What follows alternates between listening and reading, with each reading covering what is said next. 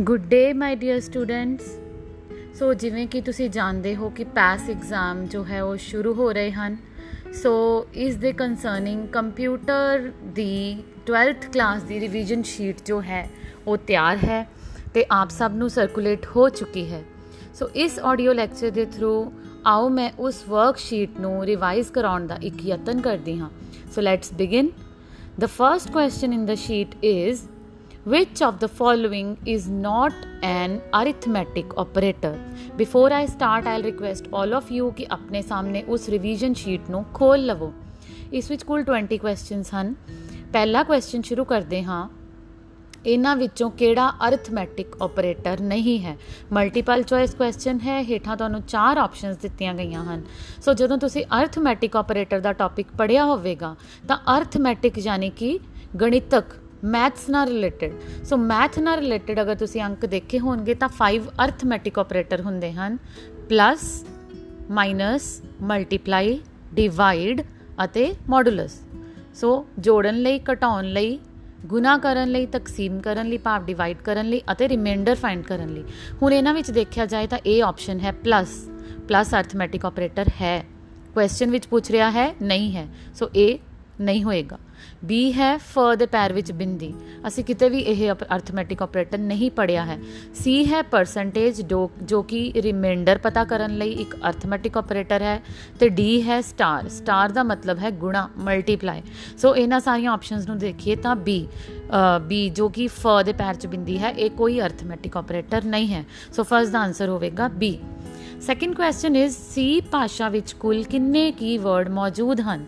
Theory ਦਾ question ਹੈ, ਜਦੋਂ ਤੁਸੀਂ ਸੀ ਲੈਂਗੁਏਜ ਦਾ ਫਰਸਟ ਚੈਪਟਰ ਪੜਿਆ ਹੋਵੇਗਾ, ਤਾਂ ਤੁਹਾਨੂੰ ਪਤਾ ਹੋਵੇਗਾ, ਤੁਸੀਂ ਪੜਿਆ ਹੋਵੇਗਾ ਕਿ ਸੀ ਲੈਂਗੁਏਜ ਵਿੱਚ ਕੁੱਲ ਟੋਟਲ 32 ਕੀਵਰਡਸ ਹੁੰਦੇ ਹਨ। ਸੋ ਇਸ ਦਾ ਆਨਸਰ ਹੈ 32 how many keywords are present in C language C ਭਾਸ਼ਾ ਵਿੱਚ ਕਿੰਨੇ ਕੀਵਰਡਸ ਹੁੰਦੇ ਹਨ?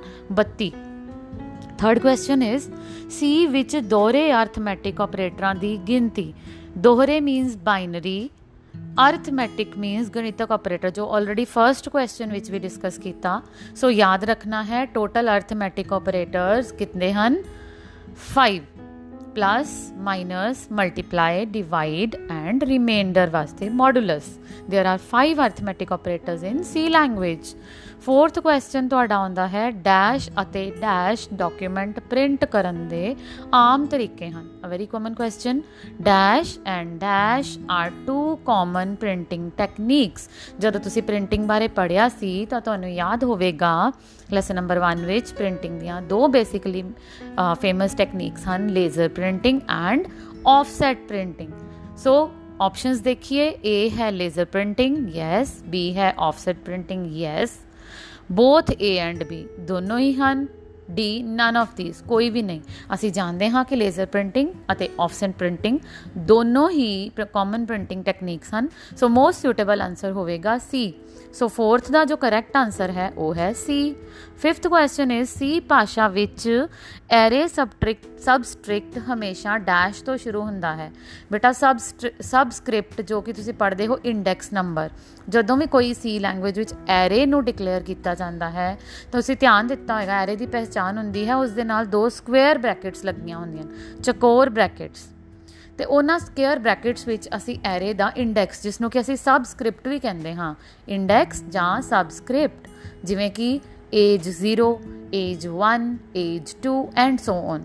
So ਤੁਹਾਨੂੰ ਯਾਦ ਰੱਖਣਾ ਹੈ ਕਿ ਐਰੇ ਦਾ ਸਬਸਕ੍ਰਿਪਟ ਹਮੇਸ਼ਾ 0 ਤੋਂ ਸ਼ੁਰੂ ਹੁੰਦਾ ਹੈ। ਐਰੇ ਦਾ ਪਹਿਲਾ ਐਲੀਮੈਂਟ ਹਮੇਸ਼ਾ 0th ਲੋਕੇਸ਼ਨ ਤੇ ਸਟੋਰ ਹੁੰਦਾ ਹੈ। ਸੋ in array in C array subscriptor always start with 0 sixth question is C ਵਿੱਚ ਚਕੋਰ ਬ੍ਰੈਕਟਾਂ ਦੀ ਵਰਤੋਂ ਡੈਸ਼ ਲਈ ਕੀਤੀ ਜਾਂਦੀ ਹੈ। ਜਿੱਥੇ ਵੀ ਤੁਸੀਂ ਸਕੁਅਰ ਬ੍ਰੈਕਟਸ ਦੇਖੋਗੇ in C square brackets are used to represent array ਵਾਸਤੇ ਹੁੰਦੀ ਹੈ।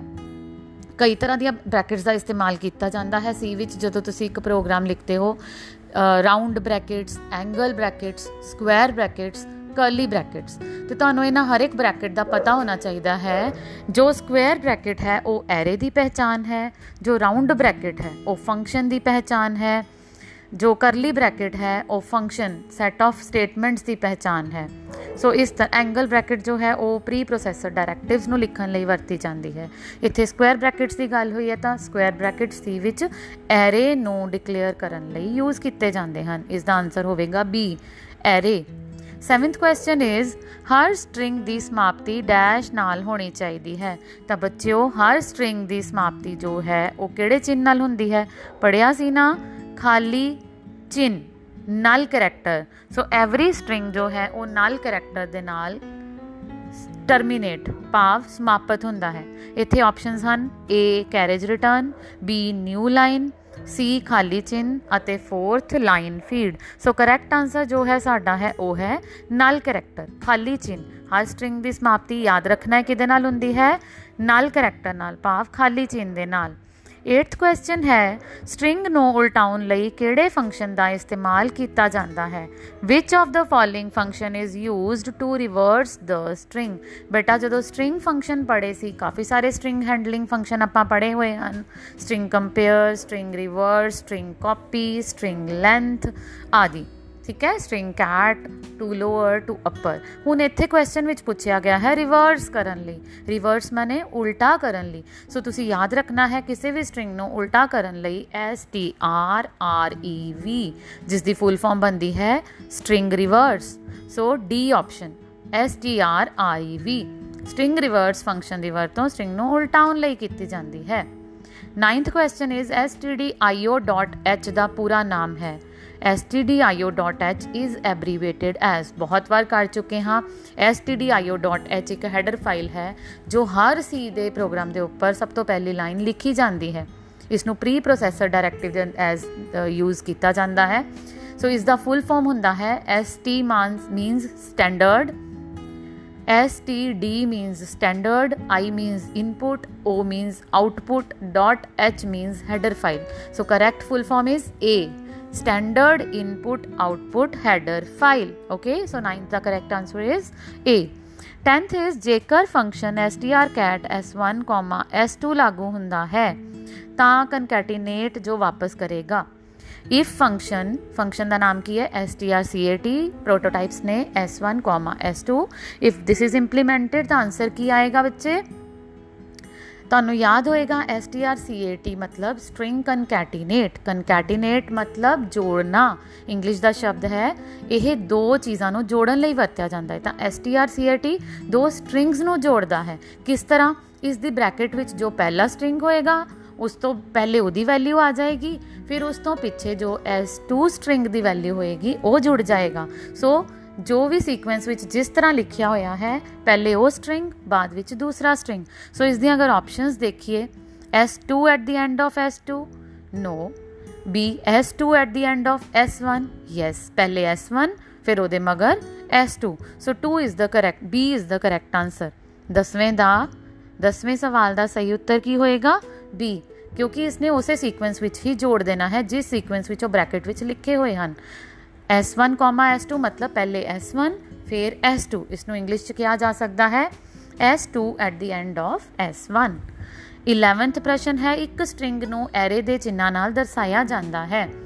A string is represented as array of characters? Yes true string ਦਾ ਮਤਲਬ ਹੀ ਇਹੀ ਹੈ। ਕਰੈਕਟਰਸ ਦਾ ਸਮੂਹ ਜਿਸ ਨੂੰ ਕਿ ਸੀ ਦੀ ਲੈਂਗੁਏਜ ਵਿੱਚ ਐਰੇ ਕਿਹਾ ਜਾਂਦਾ ਹੈ। ਸੋ ਯੈਸ ਇਹ ਬਿਲਕੁਲ ਸਹੀ ਹੈ। String is represented as array of character string ਨੂੰ ਐਰੇ ਦੇ ਚਿੰਨ੍ਹਾਂ ਨਾਲ ਦਰਸਾਇਆ ਜਾਂਦਾ ਹੈ। 12th question is function string compare ਦੀ ਗੱਲ ਕੀਤੀ ਹੈ। ਫੰਕਸ਼ਨ strcmp ਅਗਰ ਇਹਦੀਆਂ ਬ੍ਰੈਕਟ ਵਿੱਚ ਦੇਖੀਏ ਤਾਂ ਦੋ ਸਟ੍ਰਿੰਗਸ ਦਿੱਤੇ ਗਏ ਹਨ। ਕੈਪੀਟਲ A ਸਮਾਲ bcd ਅਤੇ capital A capital B, capital C, capital D ਬੱਚੇ, ਇਹ ਥੋੜਾ ਪ੍ਰਸ਼ਨ ਜੋ ਹੈ, ਇਹ ਤੁਹਾਨੂੰ str compare string compare function ਦੀ ਸਮਝ ਹੋਣੀ ਇਸ ਵਿੱਚ ਜ਼ਰੂਰੀ ਹੈ। ਸਟ੍ਰਿੰਗ ਕੰਪੇਅਰ ਫੰਕਸ਼ਨ ਬ੍ਰੈਕਟ ਵਿੱਚ ਦਿੱਤੇ ਗਏ ਦੋ ਸਟ੍ਰਿੰਗਸ ਦੀ ਤੁਲਨਾ ਕਰਦਾ ਹੈ। ਅਗਰ ਦੋਨੋਂ ਸਟ੍ਰਿੰਗਸ ਬਰਾਬਰ ਹਨ, ਤਾਂ ਇਸ ਦਾ ਆਨਸਰ 0 ਹੁੰਦਾ ਹੈ। ਅਗਰ ਪਹਿਲਾ ਸਟ੍ਰਿੰਗ ਦੂਜੇ ਸਟ੍ਰਿੰਗ ਤੋਂ ਵੱਡਾ ਹੁੰਦਾ ਹੈ, ਤਾਂ ਆਨਸਰ ਕੋਈ ਪੋਜ਼ਿਟਿਵ ਨੰਬਰ ਆਂਦਾ ਹੈ। ਅਗਰ ਪਹਿਲਾ ਸਟ੍ਰਿੰਗ ਦੂਜੇ ਸਟ੍ਰਿੰਗ ਤੋਂ ਛੋਟਾ ਹੁੰਦਾ ਹੈ, ਤਾਂ 네ਗੇਟਿਵ ਨੰਬਰ ਆਂਦਾ ਹੈ। ਹੁਣ ਇਹ ਤੁਸੀਂ ਕਹੋਗੇ ਕਿ ਇਹ ਤਾਂ ਇੰਗਲਿਸ਼ ਹਨ, ਇਹਨਾਂ ਨੂੰ ਕਿਸ ਤਰ੍ਹਾਂ ਕੰਪੇਅਰ ਕਰੀਏ? ਤਾਂ ਤੁਸੀਂ ਜਾਣਦੇ ਹੋ ਕਿ ਹਰ ਸਟ੍ਰਿੰਗ ਦੀ ਕੋਰਸਪੋਂਡਿੰਗ ਇੱਕ ਸਕਾਈ ਵੈਲਿਊ ਹੁੰਦੀ ਹੈ। ਜਿਵੇਂ ਕਿ ਕੈਪੀਟਲ A ਦੀ ਵੈਲਿਊ ਹੁੰਦੀ ਹੈ 65 ਹਰ ਕੈਰੈਕਟਰ ਦਾ ਇੱਕ ਇੰਟੀਜਰ ਇਕੁਇਵਲੈਂਟ ਹੁੰਦਾ ਹੈ। ਉਸ ਨੂੰ ਕਹਿੰਦੇ ਹਨ ASCII code so capital A ਦਾ ਸਕਾਈ ਕੋਡ ਹੁੰਦਾ ਹੈ 65 ਸਿਮਿਲਰਲੀ ਕੈਪੀਟਲ B ਦਾ ਸਕਾਈ ਕੋਡ ਹੁੰਦਾ ਹੈ 65 66 C ਦਾ ਹੁੰਦਾ ਹੈ 67 ਅਤੇ D ਦਾ ਹੁੰਦਾ ਹੈ 68 ਅਗਰ ਇਹਨਾਂ ਸਾਰਿਆਂ ਨੂੰ ਜੋੜ ਕਰੀਏ ਤਾਂ ਜੋ ਵੀ ਆਨਸਰ ਆਏਗਾ, ਆਪਣੇ ਕੋਲ ਕੈਲਕੂਲੇਟ ਕਰਕੇ ਨੋਟ ਕਰ ਲਵੋ। ਉਸ ਤੋਂ ਬਾਅਦ ਅਗਰ ਪਹਿਲਾ ਸਟ੍ਰਿੰਗ ਦੇਖੀਏ capital A small b, c, d capital A ਹੋ ਗਿਆ 65 ਸਮਾਲ b ਦੀ ਵੈਲਿਊ ਹੁੰਦੀ ਹੈ ਬੇਟਾ 90 98 ਆਈ ਸਪੋਜ਼ ਇਸੇ ਤਰ੍ਹਾਂ C ਦੀ ਵੈਲਿਊ ਹੁੰਦੀ ਹੈ 99 ਅਤੇ D ਦੀ ਵੈਲਿਊ ਹੁੰਦੀ ਹੈ 100 ਜੇ ਅਸੀਂ ਇਹਨਾਂ ਨੂੰ ਦੋਨਾਂ ਨੂੰ ਅਲੱਗ-ਅਲੱਗ ਜੋੜੀਏ, ਤਾਂ ਅਸੀਂ ਪਾਵਾਂਗੇ ਕਿ ਜੋ ਪਹਿਲੇ ਸਟ੍ਰਿੰਗ ਦੀ ਵੈਲਿਊ ਹੈ, ਉਹ ਵੱਡੀ ਬਣਦੀ ਹੈ ਮੈਥਮੈਟਿਕਸ ਵਿੱਚ, ਦੂਜੇ ਸਟ੍ਰਿੰਗ ਨਾਲੋਂ. ਸੋ ਤੁਹਾਨੂੰ ਪਹਿਲੇ ਹੀ ਦੱਸ ਆਈ ਹਾਂ ਸਟ੍ਰਿੰਗ ਕੰਪੇਅਰ ਦੀ ਬ੍ਰੈਕਟਸ ਵਿੱਚ, ਜਿਹੜੇ ਦੋ ਸਟ੍ਰਿੰਗ ਦਿੱਤੇ ਗਏ ਹਨ।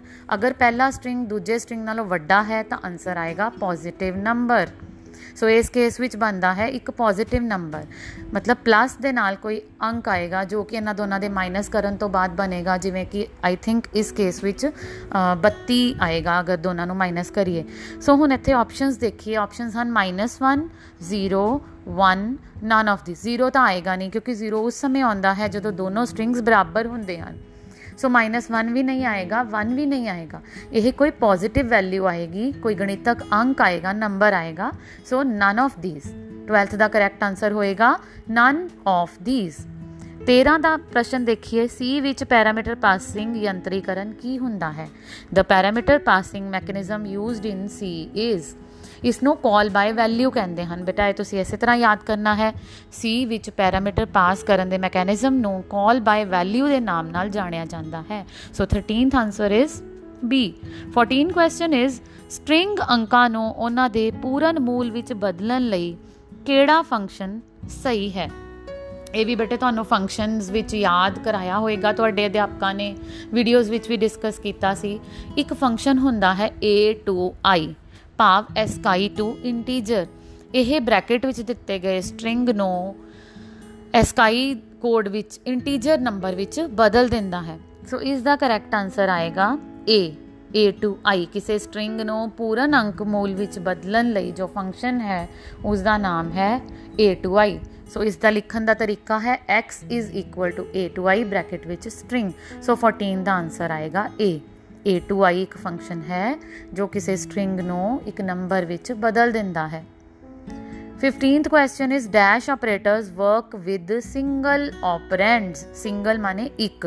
Dash ਆਪਰੇਟਰਾਂ ਨੂੰ ਕੰਮ ਕਰਨ ਲਈ ਇੱਕ ਆਪਰੇਟਰ ਦੀ ਜ਼ਰੂਰਤ ਹੁੰਦੀ ਹੈ। ਇੱਕ ਦਾ ਮਤਲਬ ਹੁੰਦਾ ਹੈ ਯੂਨੀ ਸੋ ਯੂਨੀ ਤੋਂ ਬਣਿਆ ਯੂਨਰੀ ਸੋ ਯੂਨਰੀ ਆਪਰੇਟਰ ਉਹ ਆਪਰੇਟਰ ਹੁੰਦੇ ਹਨ ਜੋ ਸਿੰਗਲ ਆਪਰੈਂਡ ਤੇ ਕੰਮ ਕਰਦੇ ਹਨ।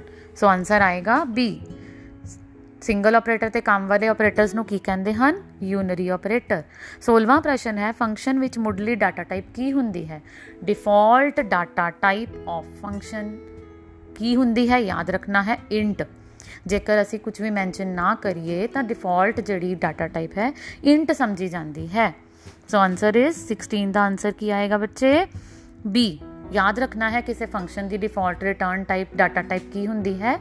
ਇੰਟ ਨਾ ਫਲੋਟ ਨਾ ਕੈਰ ਨਾ ਵੋਇਡ ਇੰਟ 17ਵਾਂ ਪ੍ਰਸ਼ਨ ਹੈ, ਇਹਨਾਂ ਵਿੱਚੋਂ ਮੇਨ ਫੰਕਸ਼ਨ ਕਿਹੜਾ ਹੈ? ਦ ਫੰਕਸ਼ਨ ਮੇਨ ਇਜ਼ ਯਾਦ ਰੱਖਣਾ ਹੈ is it a built in function user defined function optional ਜਾਂ ਆਲ ਆਫ ਥੀਸ ਤੁਸੀਂ ਯਾਦ ਰੱਖਣਾ ਹੈ ਮੇਨ ਫੰਕਸ਼ਨ ਇੱਕ ਯੂਜ਼ਰ ਡਿਫਾਈਨਡ ਫੰਕਸ਼ਨ ਹੈ। ਇਹ ਬਿਲਟ ਇਨ ਫੰਕਸ਼ਨ ਨਹੀਂ ਹੈ। ਇਹ ਪਹਿਲਾਂ ਤੋਂ ਕਿਤੇ ਵੀ ਲਿਖਿਆ ਨਹੀਂ ਹੁੰਦਾ।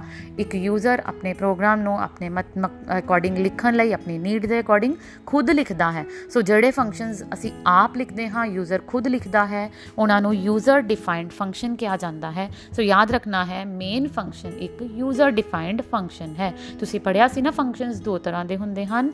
ਲਾਇਬ੍ਰੇਰੀ ਫੰਕਸ਼ਨਸ ਜਿਨ੍ਹਾਂ ਨੂੰ ਬਿਲਟ ਇਨ ਫੰਕਸ਼ਨਸ ਵੀ ਕਹਿੰਦੇ ਹਨ, ਅਤੇ ਯੂਜ਼ਰ ਡਿਫਾਈਨਡ ਫੰਕਸ਼ਨ ਤੇ ਮੇਨ ਫੰਕਸ਼ਨ ਕਿਸ ਕਿਸਮ ਦਾ ਫੰਕਸ਼ਨ ਹੈ? User defined function next question ਹੈ WYSIWYG ਦਾ ਕੀ ਮਤਲਬ ਹੈ ਫਰਸਟ ਚੈਪਟਰ ਵਿੱਚ ਪੜਿਆ ਸੀ ਤੁਸੀਂ, ਇੱਕ ਟੈਕਨੀਕ ਹੈ ਇਸ ਦਾ ਭਾਵ ਹੈ ਕਿ ਕੰਪਿਊਟਰ ਵਿੱਚ ਸਕਰੀਨ ਦੇ ਉੱਪਰ ਸਾਨੂੰ ਡਾਕੂਮੈਂਟ ਜਿਸ ਤਰ੍ਹਾਂ ਨਜ਼ਰ ਆ ਰਿਹਾ ਹੈ ਪ੍ਰਿੰਟ ਕੱਢਣ ਤੋਂ ਬਾਅਦ ਸਾਨੂੰ ਕਾਗਜ਼ ਦੇ ਉੱਪਰ ਬਿਲਕੁਲ ਹੂਬਹੂ ਸੇਮ ਮਿਲੇਗਾ। ਇਸ ਨੂੰ ਅੰਗਰੇਜ਼ੀ ਵਿੱਚ ਕਹਿੰਦੇ ਹਨ what you see is what you get so ਜਿਸ ਨੂੰ ਅਗਰ ਹਰੇਕ ਅਕਸ਼ਰ ਦਾ ਪਹਿਲਾ ਵਰਡ ਪਹਿਲਾ ਲੈਟਰ ਫੜ ਲਈਏ, ਤਾਂ ਇਹ ਬਣੇਗਾ W Y S I W I G ਸੋ ਇਸ ਦਾ ਫੁੱਲ ਫਾਰਮ ਕੀ ਬਣਦਾ ਹੈ? What you see is what you get ਜੋ ਅਸੀਂ ਸਕਰੀਨ ਤੇ ਦੇਖ ਰਹੇ ਹਾਂ ਪ੍ਰਿੰਟ ਆਊਟ ਤੋਂ ਬਾਅਦ ਪੇਪਰ ਤੇ ਸੇਮ ਆਏਗਾ। ਇਹ ਡੈਸਕਟਾਪ ਪਬਲਿਸ਼ਿੰਗ ਦੀ ਟੈਕਨੀਕ ਹੈ। 19ਵਾਂ ਪ੍ਰਸ਼ਨ ਹੈ ਸੀ ਭਾਸ਼ਾ ਵਿੱਚ ਲਿਖੇ ਪ੍ਰੋਗਰਾਮ ਨੂੰ ਮਸ਼ੀਨੀ ਭਾਸ਼ਾ ਵਿੱਚ ਬਦਲਣ ਲਈ ਕਿਸ ਸੌਫਟਵੇਅਰ ਦਾ ਇਸਤੇਮਾਲ ਕੀਤਾ ਜਾਂਦਾ ਹੈ? ਬੇਟਾ, ਜਦੋਂ ਤੁਸੀਂ ਸੀ ਪ੍ਰੋਗਰਾਮ ਨੂੰ ਰਨ ਕਰਦੇ ਹੋ ਕੰਪਾਈਲ ਕਰਦੇ ਹੋ ਕੰਪਾਈਲ ਬਟਨ ਤੇ ਕਲਿੱਕ ਕਰਦੇ ਹੋ ਨਾ, ਉਸੇ ਤੋਂ ਹੀ ਯਾਦ ਰੱਖਣਾ ਹੈ ਕਿ ਸੀ ਦੇ ਪ੍ਰੋਗਰਾਮ ਨੂੰ ਮਸ਼ੀਨ ਲੈਂਗੁਏਜ ਵਿੱਚ ਕਨਵਰਟ ਕਰਨ ਲਈ, ਅਸੀਂ ਤਾਂ ਇੰਗਲਿਸ਼ ਲੈਂਗੁਏਜ ਵਿੱਚ ਲਿਖ ਦਿੰਨੇ ਆ ਹਾਈ ਲੈਂਗੁਏਜ ਵਿੱਚ ਪ੍ਰੋਗਰਾਮ ਲੇਕਿਨ ਕੰਪਿਊਟਰ ਉਸ ਤੋਂ ਆਉਟਪੁੱਟ ਪ੍ਰਾਪਤ ਕਰਨ ਲਈ ਉਸ ਨੂੰ ਪਹਿਲੇ ਮਸ਼ੀਨ ਕੋਡ ਵਿੱਚ ਬਦਲਦਾ ਹੈ, ਜੋ ਕਿ ਉਸ ਦੀ ਆਪਣੀ ਭਾਸ਼ਾ ਹੈ ਅਤੇ ਫਿਰ ਆਉਟਪੁੱਟ ਸਾਨੂੰ ਦਿੰਦਾ ਹੈ। ਸੋ ਇਸ ਕਨਵਰਜਨ ਨੂੰ ਕਰਨ ਲਈ ਜੋ ਕੰਪਿਊਟਰ ਹੈ, ਉਹ ਸੀ ਪ੍ਰੋਗਰਾਮ ਜੋ ਹੈ, ਉਹ ਕੰਪਾਈਲਰ ਦਾ ਇਸਤੇਮਾਲ ਕਰਦਾ ਹੈ।